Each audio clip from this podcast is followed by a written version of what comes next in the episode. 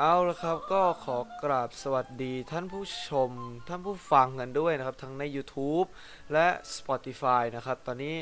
ออยู่กับรายการวิทฐานพอดแคสต์นะครับ พบกับผมดิสนะครับ ผู้ดำเนินรายการ ก็ขอกราบสวัสดีท่านผู้ชม ท่านผู้ฟังอีกรอบหนึงนะครับ แล้วก็ในวันนี้เป็นเทปที่ 8 นะครับสำหรับวิทฐานพอดแคสต์ของเรานะครับ เดินทางมา 8 เทปแล้วนะครับ เทปที่ 8 นี่ก็เป็นถือว่าเป็นอีกเทปหนึ่งที่ใช้เวลานานนะครับผมในการกว่าจะออกมานะครับ จริง ๆ มันก็มีเรื่องเอเรื่องทางการเรียนการศึกษาของผมด้วยนะครับ แล้วก็มีสอบอะไรพวกนี้นะครับ ก็เลยติดขัดไปนะครับ ไหนจะเรื่องเอเริ่มที่จะหาที่ฝึกงานนะครับ ในส่วนอันนี้ในเรื่องของผมนะครับที่ผมอบอกไปว่า ทำไมถึงไม่ได้ลงอ EP ที่ 8 สักทีนะครับ ก็ยื้อมาเกือบ 5 เดือนนะครับ ตั้งแต่เดือนกันยาปีที่แล้วนะครับถ้าลงคลิป Telnet ไป เอ้ย ไม่ใช่ Telnet Tenet ไปนะครับ โอเค มาในหัวข้อ topic ของวันนี้บ้างนะครับ วันนี้ก็เป็นจริงๆมันมันก็ไม่เป็นข่าวใหม่นะครับ แต่เป็นข่าวเก่าที่ไม่ค่อยมีคนหยิบยกขึ้นมาพูดนักนะครับ เกี่ยวกับแรงนะครับ แรง the fourth fundamental force of the nature นะครับ หรือ 4 แรงพื้นฐานของจักรวาลของธรรมชาตินั่นเองนะครับ จริงๆ ในในในหัวข้อที่เราจะมาพูดกันวันนี้นะครับ และก็เป็นตัวที่โฟที่เราโฟกัสกันในวันนี้ก็คือทฤษฎีแรงที่ 5 นะครับ ก็คือพูดง่ายๆว่าจักรวาลเราหรือหรือเอกภพเราเนี่ย ธรรมชาติที่เราอยู่นะครับดำเนินตั้งแต่จักรวาลเกิดบิ๊กแบงนะครับ โดยมีสี่แรงพื้นฐานนะครับ ที่จะขับเคลื่อนนะครับ สิ่งต่างๆให้เกิดขึ้นนะครับผมเราจะไม่นับเวลาเวลานะครับ เราจะไม่นับเวลาเป็นแรงนะครับ เพราะเวลามันอยู่เหนือทุกสิ่งนะครับ ตามที่นักฟิสิกส์นักวิทยาศาสตร์ได้บอกไว้นะครับ ก็ ทำไมผมถึงมาทำเรื่องนี้นะครับ เพราะว่าผมไปฟังพอดแคสต์ของอช่องหนึ่งมานะครับใน Spotify ชื่อว่า Babel Love Story We Are in Love at Bar นะครับ เป็นพอดแคสต์ของของอคุณอรุณีนะครับ สีสุขนะครับผมเป็นเป็นโปรดิวเซอร์หนัง แล้วก็เป็นนักเขียนด้วยนะครับ ก็ลองไปฟังกันได้นะเป็นอ เป็นเทปที่เกี่ยวกับฟิสิกส์นะครับที่เอามาปรับใช้กับชีวิตนะครับผมก็ลองฟังได้นะครับจริงๆ เรื่องแรงที่ 5 เนี่ยผมมองมานานพอสมควรแล้วครับว่าจะทำดีไหมจริงๆจริงๆจริงๆตั้งแต่อาทิตย์ที่แล้วครับผมผมคิดว่าเออจะทำดีปะวะเพราะเพราะว่าว่างแล้วนะครับ แต่จริงๆ ตอนนี้ผมก็เปิดเทอมแล้วนะก็เลยหาถือโอกาส เปิดเทอมปุ๊บเนี่ยเออทำเทปใหม่ขึ้นมานะครับอะก็มาเริ่มกันที่แรงทั้ง 4 ก่อนเลยนะครับ ก็จริงๆ แรงทั้ง 4 ที่ขับเคลื่อนอธรรมชาติของเราอยู่เนี่ยก็จะมีอยู่ทั้งหมด 4 แรงนะครับก็คือ 1 เลยนะครับก็จะเป็นแรงอ่า gravity นะครับหรือแรงโน้มถ่วงนั่นเองนะครับ แรงโน้มถ่วงเนี่ยโอ้โหถือว่าเป็นแรงที่ มีผลต่อชีวิตประจำวันของเราอย่างมากเลยนะครับเป็นแรงในหนึ่งในหนึ่งในสี่นะครับที่ที่มีผลมากที่สุดนะครับ ก็คืออยกตัวอย่างเช่นนะครับผมโยนโทรศัพท์นะครับโยนโทรศัพท์ลงพื้นนะครับ จริงๆเนี่ยถ้ามองในแบบมุมวิทยาศาสตร์เลยเนี่ยเราจะมองว่ามือถือของผมเนี่ยโดน โดนโลกดึงดูดเข้าไปหา แต่ในทางกลับกันมือถือของผมเนี่ยก็ดึงดูดโลกเข้ามาหาเหมือนกัน แต่มือถือของผมเนี่ยไม่สามารถดึงดูดโลก ให้เคลื่อนที่เข้ามาหามือถือได้ เพราะว่ามวลของมือถือเนี่ยมันน้อยกว่ามวลของโลกเยอะเลยนะครับ โอเคอามาต่อแรงที่ 2 เลย แรงที่ 2 นี่ก็เป็นแรงที่ มีผลต่อชีวิตประจำวันของเราเหมือนกัน จริง ๆ แรงทั้ง4เนี่ยครับ มีผลต่อชีวิตประจำวันของเราแทบทุก ไม่ใช่แทบทุกแรงทุกแรงเลยนะครับ แต่แรงแรงโน้มถ่วงกับแรงที่สองที่ผมจะกล่าวถึงเนี่ยมีผลเยอะพอสมควรเลยนะครับ ที่เราได้เห็นเห็นแล้วก็ได้หยิบจับในชีวิตประจำวันนะครับแบบว่าได้ได้รู้ถึงนะครับ แรงที่ 2 ก็คือแรง electromagnetic force นะครับหรือแรงแม่เหล็กไฟฟ้านั่นเองนะครับแรงแม่เหล็กไฟฟ้าเนี่ยถูกรู้จักมาเป็นเกือบนับพันปีก็ว่าได้นะครับ คือว่าผมจะยกตัวอย่างเช่น คลื่นครับคลื่นเคลื่อนไหว เวลาคลื่นวิทยุคลื่นไมโครเวฟต่างๆเนี่ยไม่ว่าจะเป็นนอกโลก จากจากนอกโลกหรือในโลกเองก็ตามเนี่ย สนามแม่เหล็กไฟฟ้าเนี่ยจะเป็นตัวนำทางนะครับโดยโดยมีแรงแม่เหล็กไฟฟ้านะครับเป็นตัวนำทางคลื่นพวกนั้นนะครับ โดยสนามแม่เหล็กไฟฟ้าเนี่ยจะเป็นตัวสร้างแรงนะครับถ้าเปรียบเทียบให้เห็นง่าย ๆ ของโลกในปัจจุบันเลยก็คืออแกนโลกนะครับ แกนโลกของเรามีเหล็กอยู่นะครับเหล็กเหล็กที่เหลวนะครับที่หมุนอยู่นะครับทำให้เกิดสนามแม่เหล็กไฟฟ้าของโลกนะครับ ทำให้โลกมีชั้นโอโซน มีชั้นบรรยากาศที่น่ารักนะครับผมน่าอยู่นะครับ เป็นชั้นบรรยากาศที่ป้องกันแสง UV นะครับต่างๆ รังสีต่างๆ ที่มาจากดวงอาทิตย์หรือนอกโลกนะครับ โอเค นั่นก็คือแรงแม่เหล็กไฟฟ้านั่นเองครับ มาต่อที่แรงที่ 3 กันเลยนะครับ แรงที่ 3 กับแรงทีสี่4 เนี่ยออกจะคล้ายๆกันนะครับ แต่ก็ไม่คล้ายนะครับ แรงที่ 3 ก็คือแรงนิวเคลียร์แบบเข้มนะครับ หรือ strong nuclear force นั่นเองนะครับ แรงแรงตัวนี้เนี่ยมีแบบต้องต้องบอกเลยว่ามีพลังงานที่มากที่สุดนะครับ คือต้องบอกก่อนว่าอ่ามันเป็นแรงที่ทำให้อะตอมนะครับอ่าเป็นเป็นอะตอมอะพอเก็ตไหมคือมันทำให้อะตอมเป็นอะตอมนะครับ ก็ประมาณนั้นมันคือคือมันทำให้อนุภาคครับอ่ารวมตัวกันเป็นเป็นกระจุกเป็นกระจุกนะครับ ประมาณนั้นนะครับผมเรื่องนิวเคลียร์เนี่ยผมก็ไม่ค่อยจะสันทัดกับมันเท่าไหร่ แต่ก็พอรู้ความหมายนะครับผมถ้าผิดพลาดประการใดก็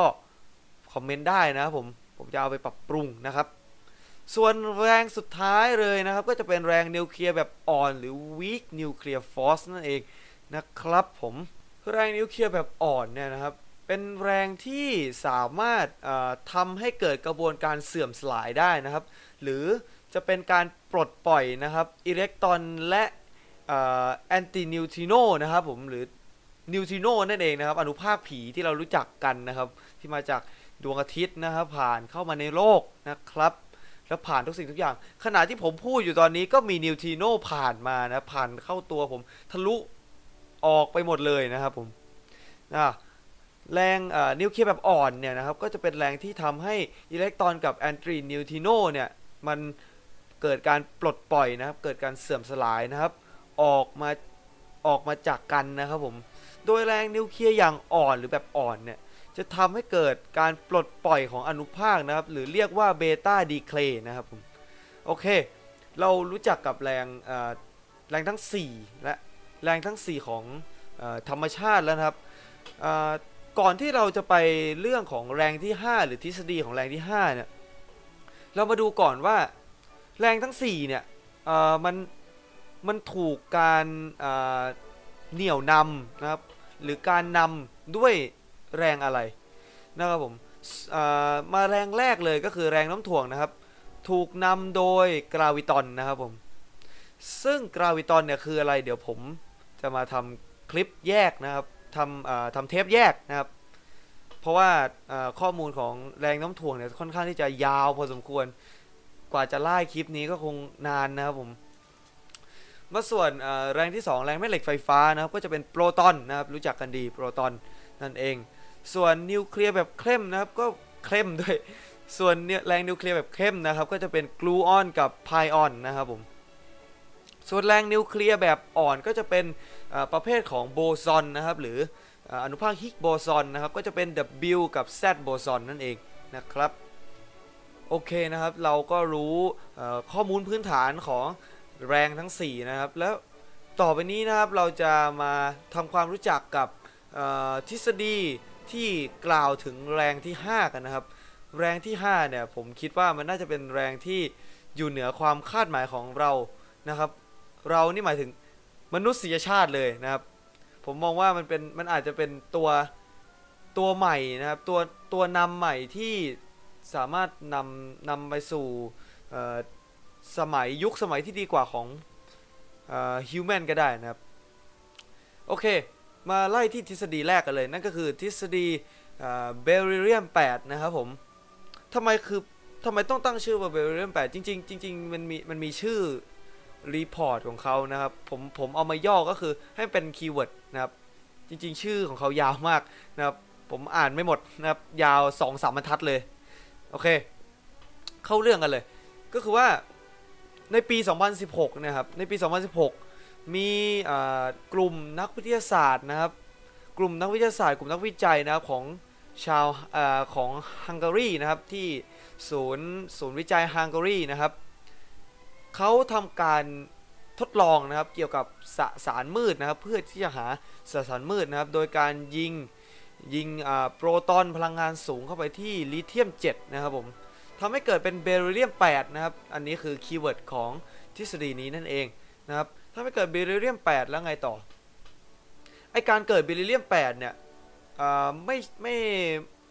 ไม่ใช่สิ่งที่แปลกประหลาดอะไรครับ แต่พอเกิดเบริเลียม ที่เบริเลียม8แล้วเนี่ย สิ่งที่ตามมาหลังจากนั้นนะครับ เป็นสิ่งที่สำคัญนะครับ ก็คือว่ามันเกิดการปลดปล่อยพลังงานนะครับ ส่วนเกินออกมาแล้วก็เป็นพลังงานที่ไม่เสถียรด้วยนะครับ แล้วก็ตัวเบริเลียมเนี่ยจะปล่อยอิเล็กตรอนกับโพซิตรอนออกมานะครับโพซิตรอนก็คืออ อิเล็กตรอนขั้วบวกนะครับอิเล็กตรอนก็อิเล็กตรอนก็คืออิเล็กตรอนขั้วลบนะครับโพซิตรอนก็คือ e ที่มีขั้วบวกนั่นเองนะครับ โดยเมื่อเจอโพซิตรอนแล้วเนี่ยเขาก็ได้การได้ทำการวัดนะครับวัดค่าพลังงานของตัวโพซิตรอนที่เด้งออกมาเนี่ยเขาวัดค่าได้ประมาณ 17 ไมโครอิเล็กตรอนโวลต์นะครับผมซึ่งต่อมาเขาก็ได้ตั้งชื่อว่า x17 นะครับอนุภาค x17 นั่นเองนะครับซึ่งนักวิทยาศาสตร์เนี่ยสันนิษฐานว่าไอ x17 เนี่ยจะเป็นตัวนำเป็นตัวเหนี่ยวนำนะเป็นตัวนำพานำแรงนะครับ เป็นตัวนำแรงที่ 5 นั่นเองนะครับ ซึ่งมันอาจจะเกี่ยวกับสสารมืดก็ได้ก็เป็นไปได้นะครับ สรุปทฤษฎีนี้ก็คืออะไร ทฤษฎีนี้คือการค้นพบอนุภาค x17 นะครับ ที่เกิดจากการแตกตัวของพลังงานนะครับ ที่เกิดจากการยิงการทดลองนะครับของลิเธียม 7 นะครับ ยิงเกิดเป็นยิง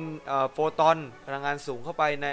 ในลิเธียม 7 นะครับผมเกิดเป็นเบเรียม 8 และเกิดการแตกตัวของอนุภาคนะเป็นอิเล็กตรอนกับโพซิตรอนนั่นเองนะครับ ซึ่ง x17 เนี่ย มันอาจจะเป็นตัวที่ เป็นเหมือนกุญแจนะครับกุญแจดอกเล็กๆ ที่ทำให้เราเข้าถึงหรืออาจจะ อาจจะเป็นตัวค้นพบ เป็น keyword ที่เราสามารถค้นพบแรงหรือแรงที่ 5 ของของของธรรมชาติก็เป็นได้นะครับ และอีกอย่างมันอาจจะเกี่ยวกับสสารมืดนะครับ และเมื่อ 2 ปีที่ผ่านมานะครับมีการ ยิงอนุภาคนะครับเข้าใส่ฮีเลียม 4 เหมือนกันนะครับ แล้วก็เกิดเป็นอนุภาคที่คล้ายกับ X17 นะครับที่เป็นตัวพาแรง อาจจะเป็นแรงที่ 5 ก็เป็นไปได้นะครับ และในปี 2023 ที่จะมาถึงในอีก 2 ปีนี้นะครับทางทางเซิร์นนะครับก็จะทำการค้นหาเหมือนกันนะครับไอตัว X17 เนี่ยนะครับแล้วก็ในปัจจุบันนะครับปี 2021 นะครับ หรือปีที่ผ่านมาปี 2020 ก็มีการทำวิจัยแล้วก็ศึกษาเกี่ยวกับสสารมืดและพลังงานมืดนะครับ dark energy and dark matter นะครับ ซึ่งมันอาจจะเป็นอะไรที่ยิ่งใหญ่มากๆนะครับ ถ้าสมมุติว่าเกิดการค้นพบสสารมืดจริง ๆ แล้วนะครับ หรือยืนยันว่าสสารมืด พลังงานมืดมีอยู่จริงนะครับ มันก็อาจจะนำไปสู่แรงที่ 5 ก็เป็นไปได้นะครับ น่าคิดเหมือนกันนะแหมก็สำหรับทฤษฎีที่สองนะครับก็มันอาจจะออกแนวนามประธรรมหน่อยนะครับ ก็ผมจะยกตัวอย่างแรกเลยแล้วกันนะครับ เป็นตัวอาจจะเป็นตัวอย่างเดียวก็ได้นะครับ ก็คือมีโต๊ะจีนนะครับ โต๊ะจีนโต๊ะหนึ่งนะครับ มีหกที่นั่งนะครับ มีของทุกอย่างจานชาม จานอาหาร แก้วตะเกียบช้อนซ่อมนะครับพร้อมอทุกทุกชุดนะครับของแต่ละคนนะครับ มีเหมือนกันหมดเลยนะครับ แล้วแก้วมีแก้วซ้ายกับแก้วขวา ทุกคนมีเหมือนกันนะครับ โดยทุกอย่างนะครับจะเห็นว่าทุกอย่างมันสมบูรณ์แบบมันโซซิมิทรีหมดแล้วนะครับซิมิทรีก็คือว่า ความสมบูรณ์แบบของเอเหตุการณ์นะครับ ความสมบูรณ์แบบของวงกลมนั่นเอง และเมื่อเอเราเนี่ย ผมก็ได้ผมนั่งอยู่ในโต๊ะจีนโต๊ะนั้น แล้วผมเกิด คิดอะไรสักอย่างขึ้นมา หยิบแก้วซ้าย หยิบแก้วซ้ายเพื่อมาเติมน้ำคนต่อๆไปข้างๆผมนะคนทางซ้ายฝั่งฝั่งซ้ายของผมก็จะหยิบแก้วซ้าย เพราะว่าเขาหยิบแก้วขวาไม่ได้ เพราะผมหยิบแก้วซ้าย หยิบแก้วขวาของเขาไปแล้ว งงไหมไม่งงเนาะแต่เมื่อมีการหยิบแก้วขวาตั้งแต่แรกนะครับ เหตุการณ์แก้วซ้ายก็จะไม่เกิด เหตุการณ์แก้วซ้ายก็จะไปเกิดในอีกอจักรวาลหนึ่งนะครับ หรือเอกภพคู่ขนานอะไรก็ว่าไปนะครับ แต่